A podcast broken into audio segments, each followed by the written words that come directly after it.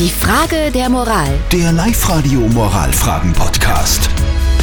Es geht um die Frage, die von der Barbara gekommen ist. Sie schreibt uns, Freunde von uns haben ein schwer beeinträchtigtes Kind bekommen. Das war ein Schock für die Familie natürlich.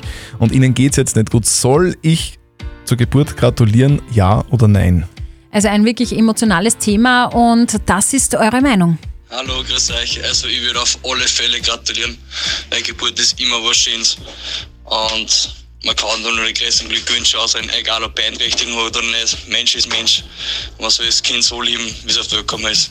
Danke für die Meinung. Die Sekunde ist gerade noch eine WhatsApp-Voice reingekommen. Grüß euch, da ist der Martin. Wir haben auch vier Kinder. Der Kleine hat das West-Syndrom. Unbedingt hinfahren, gar nichts länger dabei. Die schönen Momente überwiegen. Danke für die Meinung, Ma äh, Martin. Die Emilia schreibt noch, ich kann verstehen, dass man nicht genau weiß, wie man mit der Situation umgehen soll. Gratulieren ist, glaube ich, das falsche Wort. Ich würde eher sagen, die frisch gebackene Familie so gut es geht unterstützen und vorsichtig das Thema mit den Freunden aufarbeiten. Da braucht es einiges an Feingefühl. Wie soll die Barbara mit dieser Situation umgehen? Soll sie den frisch gebackenen Eltern jetzt gratulieren oder soll sie einfach einmal abwarten, was passiert?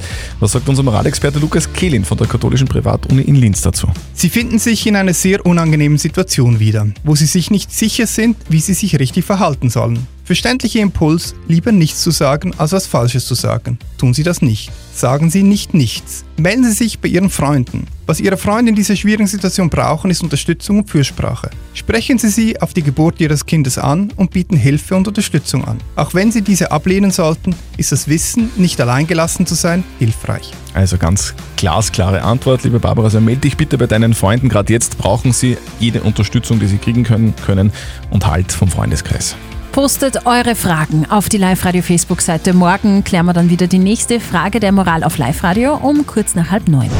Die Frage der Moral. Der Live-Radio Moralfragen-Podcast.